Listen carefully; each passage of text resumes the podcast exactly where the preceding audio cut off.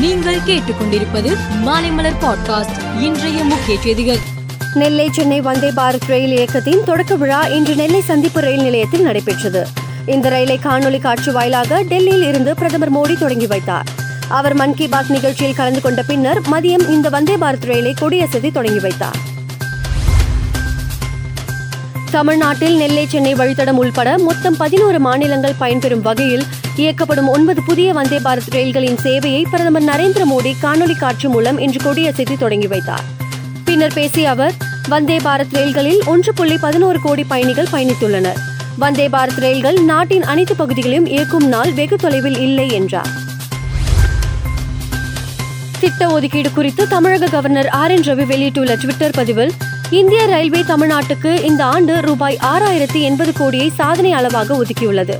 மேலும் மாநிலத்தில் உள்ள எழுபத்தி ஐந்து ரயில் நிலையங்களை உலக தரத்திற்கும் நவீனமயமாக்கும் பணியிலும் ஈடுபட்டுள்ளது. ஏற்கனவே ரூபாய் முப்பத்தி ஐந்தாயிரத்து ஐநூற்றி எண்பது கோடிக்கு பணிகள் நடந்து வருகின்றன என்று குறிப்பிட்டிருந்தார். அதிமுக முன்னாள் அமைச்சர் ஜெயக்குமார் இன்று செய்தியாளர்களை சந்தித்தார். அப்போது அவர் பா ஜனதாவுடன் கூட்டணி இல்லை என்று கடந்த பதினெட்டாம் தேதி முடிவெடுத்து அறிவித்திருந்தோம். அந்த நிலைப்பாட்டில் எந்த மாற்றமும் இல்லை. அந்த நிலையே தொடர்கிறது என்றார். கடந்த பிப்ரவரியில் ரஷ்யா தனது அண்டை நாடான உக்ரைனை ஆக்கிரமித்தது. இதனை எதிர்த்து உக்ரைன் தீவிரமாக போரிட்டு வருகிறது. போரில் வெற்றி பெற இருதரப்பும் பல்வேறு வழிகளை கடைபிடித்து வருகிறது. இதில் ஒன்றாக ரஷ்யா தன் நாட்டு பள்ளிகளில் குழந்தைகளையும் மறைமுகமாக போரில் ஈடுபடுத்த தயார்படுத்தி வருவதாக தகவல் வெளியாகியுள்ளது. உயர்நிலை பள்ளிகளில் மாணவர்கள் துப்பாக்கியை பயன்படுத்துவதற்கும் தானியங்கி துப்பாக்கிகளை கையாளுவதற்கும் பிரித்து கோர்ப்பதற்கும் கைதேர்ந்த நிபுணர்களால் பயிற்றுவிக்கப்படுகிறார்கள். புவி வெப்பத்தின் அளவு ஒன்று புள்ளி ஐந்து டிகிரி சென்டிகிரேட் அளவிற்கு மேல் அதிகரிக்காமல் தடுக்க தற்போதைய நச்சு வெளியேற்றங்களை இரண்டாயிரத்தி முப்பது ஆண்டிற்குள் நாற்பத்தி ஐந்து சதவீத அளவிற்கு குறைப்பதற்கும் இரண்டாயிரத்தி ஐம்பது ஆண்டிற்குள் பூஜ்ஜியம் சதவீத அளவிற்கு கொண்டு வரவும் பாரிஸ் ஒப்பந்தம் என்னும் ஒரு உடன்படிக்கை சில வருடங்களுக்கு முன்பு கையெழுத்தானது.